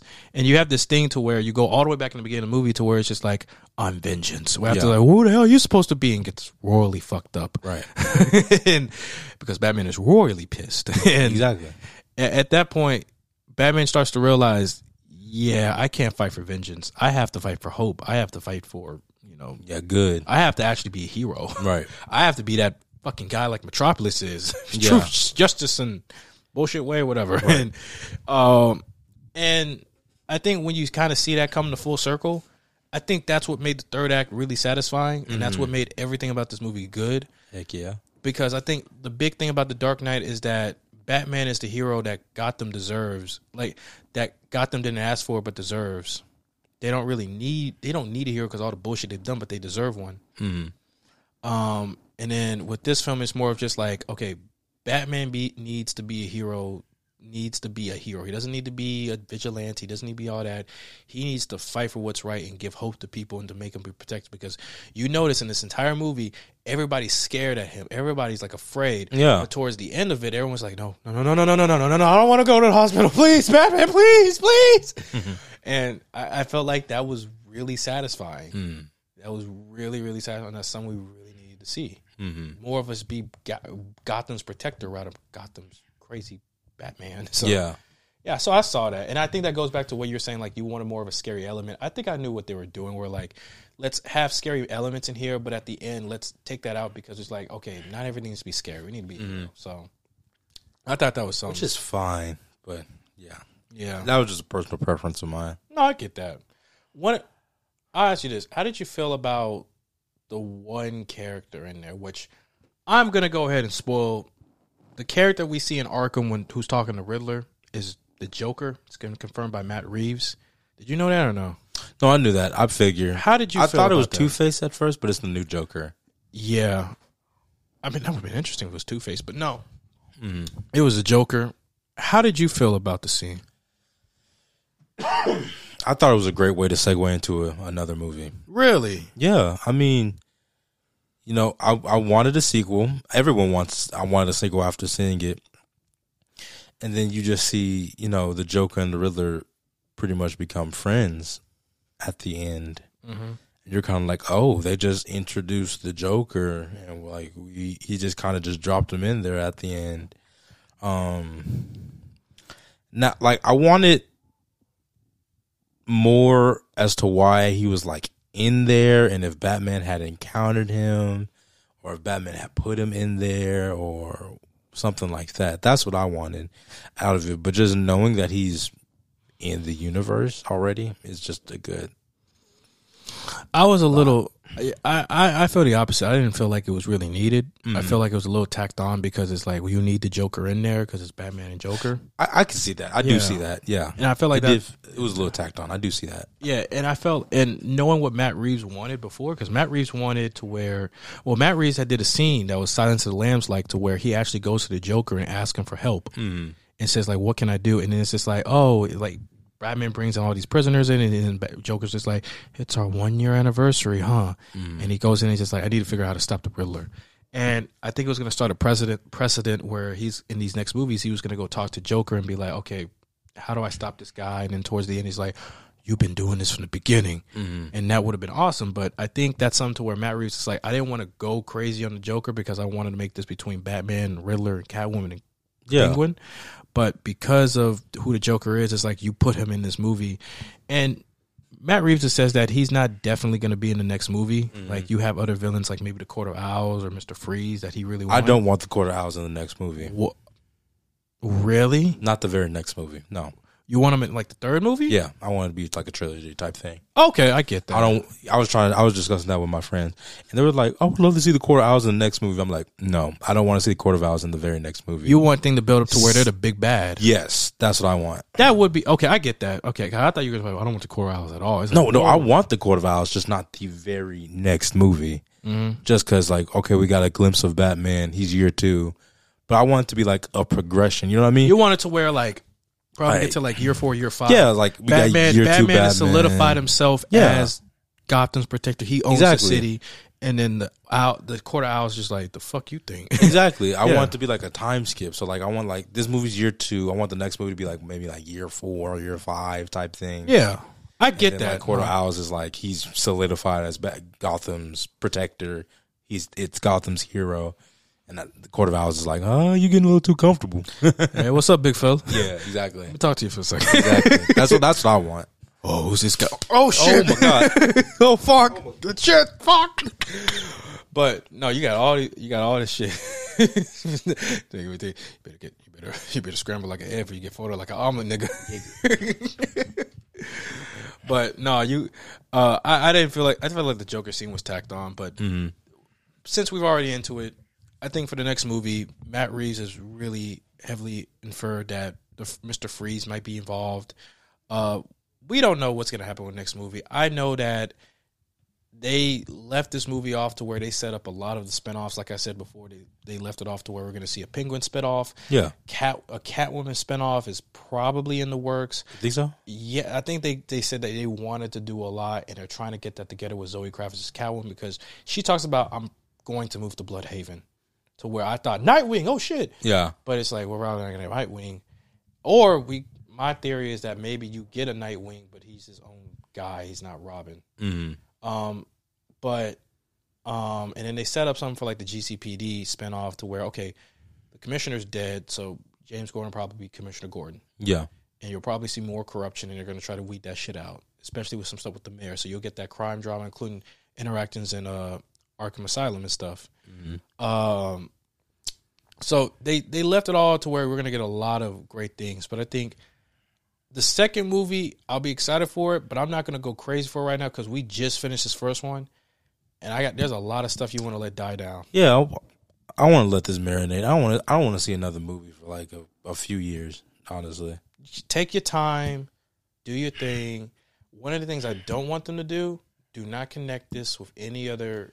Don't universe. touch anything else Don't- in DC. Don't, don't if you're gonna do Superman or something like that, you better do something to where it's like you do a surprise fourth movie and you do the Dark Knight Returns or some shit. Yeah. I. I don't want this movie to touch anything else in the DC universe right now. Yeah, no. I want them to to keep doing this this standalone trilogy in its own thing. Yes. You know what's one of the things that I really want, and I probably might not get Mm-hmm. May sound stupid. I want this to be its trilogy, but then I want them to do another set of films where it leads up to Batman Beyond. Mm-hmm. Mm. I want I want them to I want either Matt Reeves or the director of Dune, which was oh, I can't remember. Fuck, it's the director of Dune who did Blade Runner. Mm-hmm. I want him to direct Batman Beyond, or at least a trilogy of Batman Beyond, to where it's just like okay, Bat Robert Pattinson comes old, comes old Bruce Wayne, and then you get someone you you get the stories of Terry McGinnis and you do a live a, a live ad- adaptation of probably um, Return of the Joker that movie, and then you do some other cool things. I want that, or at least you know do a spinoff or something like that. But I want them to really just go hard on just the writing and to really bring in fresh, great ideas. Yeah. and don't pump this out like every year or two or something. Like really, Yeah. really take your time with it. Do as much as you can. And, and, and don't be as fast paced as, the- as the baby mama who's texting Trey right now oh, Nobody's. Mm-hmm. but you know, do everything you can to make this make this dope. So, someone got to text me right now. God damn it! but getting blown up. we all getting blown up. But uh, if you have to get, but to, to kind of end it all off, how would what would you rate this movie? Uh, this movie's gonna get a nine and a half out of ten for me. Also, Okay, so nine and a half this is one of my f- top five favorite movies I- for sure, of of the year or of all time. all time. Ooh, I don't know if it'll be all time. I feel like this was one of my favorite. This now hits my list as top five favorite superhero films of all time. It's one of my favorite films of the year. So that I'm excited. Oh, it's about. my favorite film of the year for sure. But yeah. But we we got months. Months. that so is we'll see true. what happens. We'll see. So we'll see what happens. But that was it, y'all. That was our spoiler discussion of the Batman. We're gonna head into another break as we finish this all up with our next discussion topic as we kind of just chill and everything. Uh, thanks very much for joining us in. Uh, we are kind of so we'll have that. With that being the case, Coach Jordan Malone, this is Trey. We'll be right back after these imaginary messages. We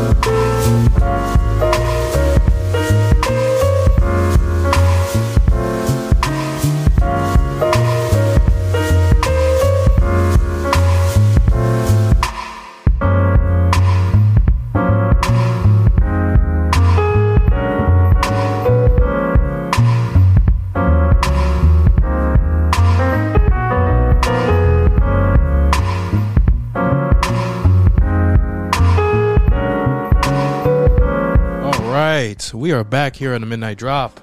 Yo, it's Jordan Malone. This is Trey. Back at it again for our third act. Or fourth, or whatever. I don't know how to stop This is counting. three, I think. It's three. It's three. I'm Yeah, just bullshitting. Three. I'm boy. It's great to have you guys here again. Uh, it's great to have you here, Trey. Man, I'm, I'm glad we have the actually to have that Batman spoiler discussion. Yeah. Um, man, what the what's the next big DC movie coming out? Now we got. Black Adam? Oh yeah, we're gonna have we're gonna have a bunch of DC films that we're gonna be very, very curious and scared because we're not gonna get as, anything as good as this film. Definitely So. I, I'm I'm scared. we're back to that regular Warner Brothers DC bullshit. I, I swear to God, all, all that. Like I mean, the Flash may be good, but that's We'll see. the looks in your face. You're like, "Ah." we'll see. We'll definitely see. We'll we'll definitely definitely see. Uh, we were gonna get into our next topic Mm-hmm. and talk about uh black cinema and talk about black entertainment. Yes, yes. And then, and then this one, I, I just feel like this is more going to be more like a chill conversation that I brought up because this is something that I, for one, wanted to get into, especially with who you are and make these jokes, especially jokes we talked about Madea and BET, especially when we had our little Boondocks conversations. That's something I want to really get into. So that'll be really interesting.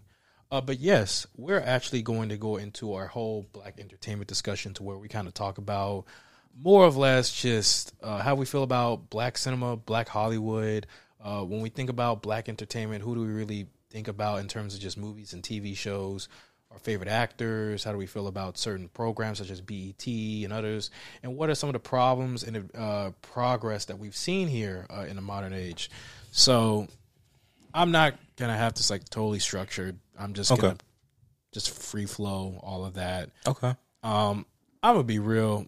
Uh, we've seen a lot of progress in black cinema, black entertainment.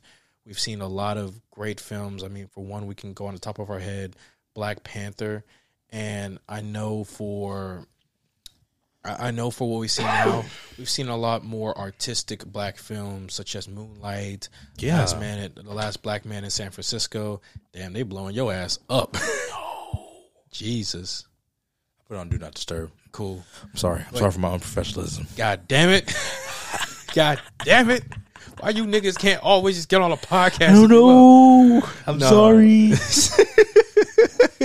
I apologize. Excuses, god damn it. but no, we, we've seen like a, a lot of great films right now. So I think, I mean, how do you feel about just black cinema as a whole nowadays? Or just uh, black representation in films? Um, I think it's a lot better now than what it was. I think it's constantly improving, which I appreciate. And you know, you have um directors like uh, Ryan Coogler and Jordan Peele, and um uh, other directors, Issa Rae. She's doing her show. Um, She was doing her show. she Now was doing her show. she's doing some other projects. yeah. Um, who directed the um the photograph? Uh, the photograph, I don't know. Well, you got people like Barry Jenkins. Barry Jenkins, Um, you you just have a you have you have Regina King that's putting her Gina putting King, her name in the hat. just been a staple in entertainment, just in general. Yes, for a while, and I'm glad she's getting a chance to do some things. especially after I and I just got finished watching her the movie that won her best supporting actress. If Beale Street could talk, Mm-hmm. and that film, my goodness, was was really good. I have yet to see it. I need to see it still. I I am probably you watch it on? I watched it on Hulu. Okay. I am going. I, I'm probably going to do an episode sometime this weekend about why that why that movie is so good in Mm. combination with another film, Whiplash. Okay. But yeah, I mean, but continue with like your whole thing with black cinema. How you feel about it? You feel like it's constantly progressing. Yeah, I feel like it's constantly progressing, and I, I'm I'm just enjoying that we're getting more stories that aren't black drama films. yeah, I'm I'm tired of black drama films because I mean you have Concrete Cowboy, which I mean there's there's there's some trauma in that, but it's more so like a it's this is a community rather than like somebody's like having something racist happen to them. This is more like a community. Uh, you got Concrete Cowboy, Idris Elba's in that. Um, the boy from Stranger Things is in that. Um, yeah. And then the harder the harder they fall, which I I love. I haven't I've never encountered like a movie like that since Django. Mm-hmm. Um, which just mostly black cat. Yeah, mostly black cast. All black cast. The harder they fall wasn't harder to fall. The harder they fall was uh. Oh, was that that was the Black Cowboy film? Yeah, Black that's the Cowboy one I was able to watch. I was thinking of the Hate You Give. My fault. No, that that, that to to me is another trauma film. I was about to say I thought you were going to compare like the Hate You Give to Django. I was like, that is vastly different. Jesus No. Christ! I like the hate you give, but the hate you give is one of those movies that I can only see once. Like I can't watch that multiple times. I will say that the Hate You Give is a film that's that's well made, but it makes you so fucking angry, It does, and it's just like and I'm not trying to be angry all the time I'm not. that I come out the movie theater. Yeah, and, I, and I'll and I'll say and I'll add this on to what you're saying. We don't have a lot of trauma films, but we do. We we we have some that trickle in, Yeah, but I think for the trauma films we got, they're not over exaggerated. They're more or less telling real stories, and, they're, and they're being and they're being honest. Like, Mm-hmm. but that's la- that's what's hurting me about them is because they're real stories. Like these are real life actions. Like I could watch like the hate you give, and like I could find somebody, one of my friends who lived that exact life. And it's like kind of sucks to watch because it's like these are real people that this happens to. one of the film. One of the last films I got really really angry with was um, uh, Judas and the Black Messiah. Mm-hmm. That was a film to where I said it's one of my favorites of 2021. Yeah. and I was so mad because this is a film based off of. Uh, I'm about to say Freddie Gibbs. Freddie Gibbs, my fault. uh, it's just based off the fact that the leader of the Black Panther Party, uh, well, more or less one of the the important leaders of the Black Panther Party, who you know was assassinated, the Chairman. the chairman, goddamn it, and for basically because of the FBI and bitch ass. Who's the head of the FBI? Um, the the director at that time Director. was that Hoover. yeah, Hoover, bitch ass Hoover, who was basically saying like he was being damn near xenophobic for, you know, just trying to preserve white male dominance in America, Mm-hmm. and just saying like black people will rise up, there will be a Messiah, we have to stop them, and it's Yeah. just, God, are you serious? And just seeing that whole entire film, great acting, great story, but it makes you so fucking angry It does, yeah. and, and and to have people still try to say it's liberal propaganda, it's like fuck you, dude. No, these are this is a real story that happened. It's Yeah. a dramatization, but it happened. Yeah, and, it's one. It's something that you could. It's not like total drama porn. It's like it's No, and that movie is not super traumatic. It like it makes you mad, but it's like you get to see what all happened, and that that whole process wasn't trauma. Yeah, it's this is real life events that it's going to make you angry, but it teaches you a really good lesson. Yeah. and it, and it helps you, and it and it kind of educates more people. And it's just like, okay, this is nice. Yeah, What else we I've seen in black cinema, and I think you could attest to this. You've said people like Jordan P. We, Pill. We've seen more of his style in a lot of films. yeah, Uh, one recently was Candyman. mm-hmm. Which have you seen that one? yeah. I've seen Candyman. How did you feel about that? Um, Candyman wasn't super scary to me, to be honest it with was you. not not for me either. I wanted to be a little bit scarier, but um, Candyman.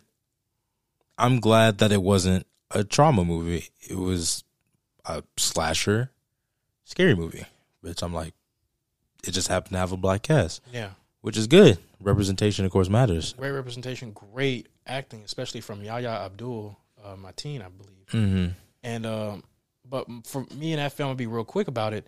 I felt like the movie's first half was great and it had some really interesting ideas, but the second half was very disappointing. I and- agree, and, yes. it leads into this really just this kind of basic idea of like, oh, yeah, there's the cops, cops. You know, Candyman is living about him, destroying the white man. The cop Yeah. is just like, okay, I agree.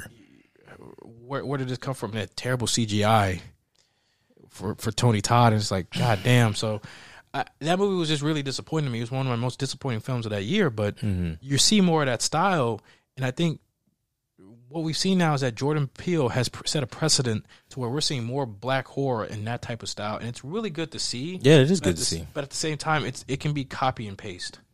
Mm-hmm. Because uh, have you seen Lena Waithe's? It was this, I think it was a show like them, like Lena Waithe on on Amazon Prime.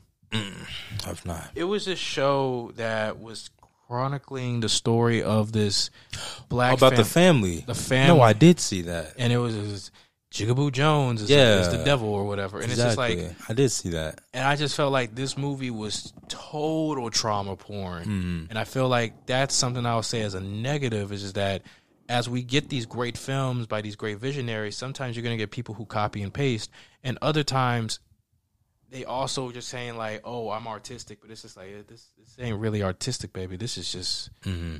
Some trauma shit that you're just trying to do and it said like this is our suffering. And they're trying to say our suffering is our art. And like at times we don't really need to see that shit. We don't I don't want to see that all the time. and we don't need our suffering to be used for an academy award or for a daytime emmy or shit like that. Yeah, We don't I don't want to see that all the time, man. Yeah. I just want to enjoy the movie as it is, and I think uh, going back to what you're saying about how those type of films can be copy and paste, I think Jordan Peele has mastered that sort of style of movie so much so that any, it'll anybody that tries to even like emulate that will look copy and paste, just because he's so good at doing that style of movie. You know, like um, Get Out, Us, and Nope. the movie that's coming up nope yeah Yeah. I think he's so good at just doing that style of movie that no one's going to be able to compare to it. Yeah, and I think for what he was, he was able to revitalize black horror, and Yeah. we're able to get more people interested in it because we've had horror films like that before. I Right. know Scary Tales from the Hood, I believe, uh, was a film to where it had short stories. To where its first one, it wasn't the best, but it was it, it was scary. Yeah. and it had some some messages to it, uh, and I think it was produced by Spike Lee too. Mm-hmm. And um, I think to get away from like black horror, you also get stuff like the emergence of Black Panther. But yeah, more people are open to say, I want to see black superheroes. I want to see more black representation in these films, I do too. Yeah. not as as side characters. Um, I want to see more original black superheroes. I don't want to see like when there was like that speculation was coming out that um Michael B. Jordan was going to be Superman. I don't. I was like, I don't want that. To be honest with you, At like it's cool that you're trying to represent, but like, let's get some new characters. And at, at one point, I thought they were going to do something like Val Zod, yeah, where they were going to be like, okay, this is like a totally different Superman. Yeah, let- like the president of the United States. I'm like, okay, that could work. Like Barack Obama is Superman. there's something But- like that. But like, but let's they- get new characters in. There's there's do- characters. but they're doing Black Clark Kent, and I'm like, dude, what the fuck are you doing? Like I don't I don't want to see copy and paste, but just make it black. yeah, know? don't don't do that Like, because let's then, get something original. Because then you're gonna start making Fox News and CNN battle it out and all this controversy and bullshit. And it's just like, can we just get original characters? If mm-hmm. you want to bring a character in and make it cool, that Static Shock movie that they're already in production, Static Shock the movie Mi- would be fantastic. which they're already doing a production for. Michael B. Jordan's the producer, and it's like everybody in my timeline for more. I was talking about I'll be Static Shock, and it's like nigga, sit your ass down. You too late for this shit. But but you got But I'm glad characters like Virgil, Static Shock, like would go to the big screen. We should have been at a Static Shock movie. We definitely should have been, but they'll be like, "Whoa, because he's black and he's not gonna make that much money." And they've said that with Cat, with Batgirl and Blue Beetle, talking about oh they only attract certain people. It's just like Blue Beetle would make so much money as a movie, and Static Shock would make so much money as a movie. Static Shock is literally Miles Morales. You could have just did that. And be like, okay, we got it, but you're too afraid. You're so afraid of what racists and other people are gonna say. It's just like Yeah, but you don't see how successful like Into the Spider Verse was, and Across the Spider Verse is going to be. yeah, because the animation style, the story, the characters, mm-hmm. everything about it. And then if you do the same Like, thing, these with are Static Shock, new yeah. characters. if you do the same thing with Static Shock, you can do it really, really well. Just. If you make it live action, please make it good. But you know, take chances on that. But Yeah, we're seeing stuff like Static Shock, and then um, I think for other films like The Photograph, uh, I think that's something to where we've gotten at, and it's you know we've got a lot. It, it got a lot of success with Issa Rae and Lakeith Stanfield, but there is something that really made me feel some type of way about it, and this is going to get into like the next type of subtopic for this one. This whole discussion is that even though we're seeing a lot of progress with a lot of black films and a lot of black TV shows that break barriers, we are getting a lot of shit to where we're get shows like Insecure, The Photograph. Uh, say we do get a Static Shock movie, or say we get other cool things, uh, even like Snowfall.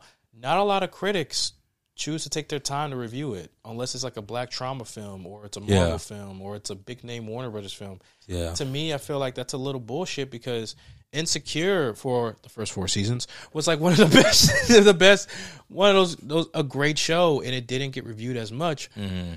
And it was just like, well, it's just not for me. And it's just like, well, this is something that you can learn from. Exactly. Um, I like to see more hype around Atlanta.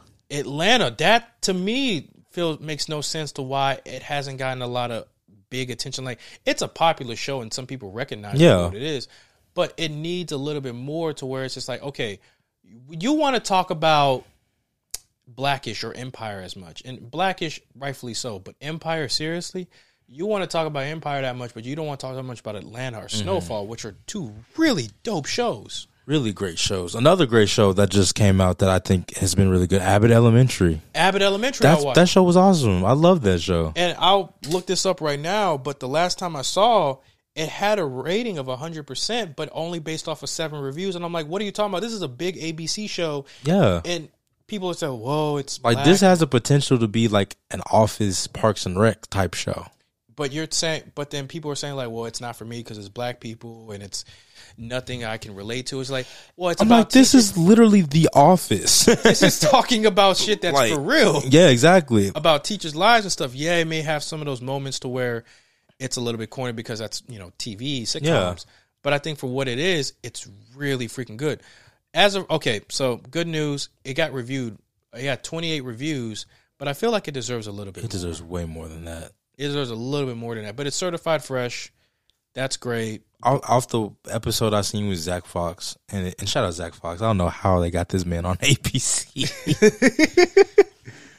but the one show I saw with him, I was like, this is a fantastic show. Well, Abbott Elementary is just a different. Abbott Elementary. I was like, I just off the one episode I saw a couple days ago. I saw um this episode with um Zach Fox. Uh, his name's Tariq in the show. He's a oh, Hispanic I know what rapper. you're talking about. The the bum, Yeah, the bum, the bum. the bum. Quinta Brunson, I think I feel like she's a she's one of those uh, a star. Great. She's awesome, and for what she's been able to do, she hasn't really had to sell sell out. She's been able to do projects she's wanted to do, Mm-hmm. but I feel like she doesn't get as much attention as she deserves. Yeah, no, that this this show is great. And I feel like that's something to where we as a community has to, have to say something about that to these other critics, Mm-hmm. to where it's just like, okay, th- these shows may be for us, but like we have to get other like the fact that it's not getting this much attention from other people because it's just for us. That's a little upsetting. Yeah, and I'm I'm just really tired of stuff like I'll say it. I'm really I really don't get into shows like Power or Mhm. Empire. Uh, Snowfall is the exception because there's some great acting in there yeah. And there's something different about it. Uh, uh, Black Mafia. I'm just like no, I'm not. I'm not watching these shows because they're they're all about like okay, we're stereotyped into being gangsters or we're being into crooks or anything or or, or like, Yeah, we got this music. black family that's selling drugs and being crime lords and stuff. Like we don't. he's gay and it's just like oh my god but it's, it's it's i don't i don't like as a as a as a middle schooler as a high schooler you get into that shit but as you grow up you realize this is something that you know white people be like see this is the type of shows you like Yeah. type of shows you want and i'll say this is better than what we've got in the past because in the past it's like if we got stuff like living single or moesha or like definitely living single Right. they'll be called that oh that's just black friends and it's just like what the fuck and Friends, I don't even think it's that great of a show. Friends is based off of Living Single. I'm pretty sure. It is, and people are just like, "Oh, well, you Oh, don't but it's know." Black Friends. No, Yeah. Friends is based off of Living Single. Friends is white and Living Single. if you want to talk about like not just TV shows but movies, movies back in the day were filled with just trauma porn, with just slave. just trauma. no, slave movies were always Academy Award nominated. Yeah, or, or, slave or movies winners. make so much money. Uh, Twelve Years a Slave. It's a great movie, but you get so angry. The scene where Paul Giamatti smacks the shit out of your main character, you're like, God damn it! I don't want to see any more slave movies because there's only so many stories you can tell at this point. How much time is going over there? Um, how much time you got left? Yeah, how much time? Uh, 9, 19, Nineteen twenty? Yeah, that's what we're at. No, like the time on the memory card, the bottom. It's like minutes or something like that. 138, 137. Oh, cool. So yeah, you get stuff like that. It's on 14 minutes. So you get stuff like that, and I just feel like before it's, it was annoying, and I think the last type of slave movies we've gotten, the big one that that that, that hit it, and I was like, what the fuck was Harriet Tubman as a superhero? that one was just That's like, now you're getting into the realm of like, okay, what what what are we doing? yeah, what are we doing? What what are we, like that's cool, but like, what are we doing? what are we doing? Uh, one of the things that I I felt like um we also got stuff. I think we got this upcoming movie with Keke Palmer where she's a slave, but she realized she's in the 1980s, and it's like, oh shit. I think that's something to where it's just like, okay, I don't want to see this, but then you see the concept, it's like, oh, this is interesting because this Can you talk more about that? I haven't heard about this. it's a movie, and I'll show you to this probably after the podcast because I don't know how much time we got. But it was about how uh, Keke Palmer plays as a slave woman in Georgia, and to where she finally escapes from her uh, slave owner. And when she goes outside, she realizes she's in the modern world. And Common, who plays his truck driver, realize, tells her, "Yeah, you're in the world. Do you not realize what year this is?" And she starts modernizing, mod- putting herself in the modern world Okay. and she starts to realize I need to get revenge on my on my slave owner, and that's the entire movie. I'll look it up real quick, uh, but it was one of those films where it's just like, okay, this is different, different. See, Uh, the Keke thing- Palmer movie, twenty twenty two. the thing about that also, which I think is interesting, is because that's also a mm-hmm. real situation. Keke Like- Palmer movie, twenty twenty two. There were slaves up until 1960, mm-hmm. like 1960, 1970s, because these people were so far removed from civilization that they didn't know that slavery had been abolished. and they were and and they were basically told like, yeah, this is this is something like they don't want to leave here. This is life, and they forget about that. So I mean, for the, for a movie like this, I'm actually just really really interested to see what they're doing. Uh, the film's called Alice. There you go. So Alice, Okay. try to go check it out. It comes out uh March 8th. Ooh, it comes out March 18th. Oh, next week? Yeah. Two weeks? Yeah. Next week. Yeah. Oh no, fuck. No? well, no, it comes out, but it's gotten negative reviews already. It's Is is the fact that I haven't heard about it and it comes out next week? yeah. That's well, it got one trailer. Oh Jesus. Uh. So anyway, black culture is always important in America. no, no, this movie's gotten 40 reviews so far, 23%. Oof. Yikes. the, the, the negative the negative I the, I said this movie can either be really good or it can be terrible. We still got to make our own informed decisions and go watch it. Yeah, because that's the other thing. Sometimes reviews be like, I just don't get it, so or I don't know this. But um besides the movies and TV shows, um something that I do want to bring up is just kind of my my whole problem. It's probably the last thing. BET and, and, and stuff like OWN. I I I have to tell you this right now. It's just funny that we have a black we have black entertainment television, Right. but black entertainment te- television, the only shit that they make on their own is Tyler Perry projects Yeah. and a lot of drama filled shit. For real. And all the other stuff they borrow from is old classics Yeah. or movies or TV shows made by other properties that Yeah. they should have got on. And I'm just gonna say it right in the camera. BET is the worst shit that ever happened to black people. I don't give a fuck what y'all ever say. BET's got its great stuff. I'll, I, I won't lie about that. BET has done some stuff for the community, but I'll say this right now. I'll probably use the sponsorship, but BET is sometimes lazy as hell, and they need to do better.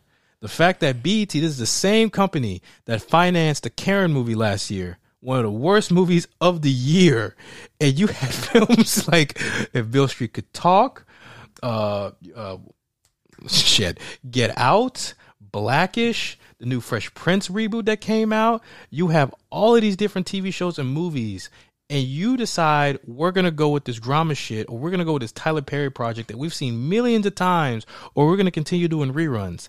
That to me shows that BET ain't worth ain't worth a whole lot. They're not trying. They're not trying, and They're not trying. and Issa Rae. There's a whole story. Issa Rae wanted to do something of her own. She wanted to bring uh awkward black girl or insecure into in the network, and they said, "Well, we would just like it if we would uh do our own thing. We get a light skinned woman on here, and we do something to where she plays as you." And it's just like that's not what we need right now. And what the They B need to change ownership. Ownership. they really do, and they really need to get people in there to actually know what the fuck going on. Because right now you're just playing stereotypes with your original content. Yeah. And and one of the things that I don't like as a whole is that BET to me only is mattered it only matters for the BET awards, which I still feel like that's not even a legitimate award show. It's not. It, it's not. It doesn't have the prestige that it should, you know, sort of have. Yeah.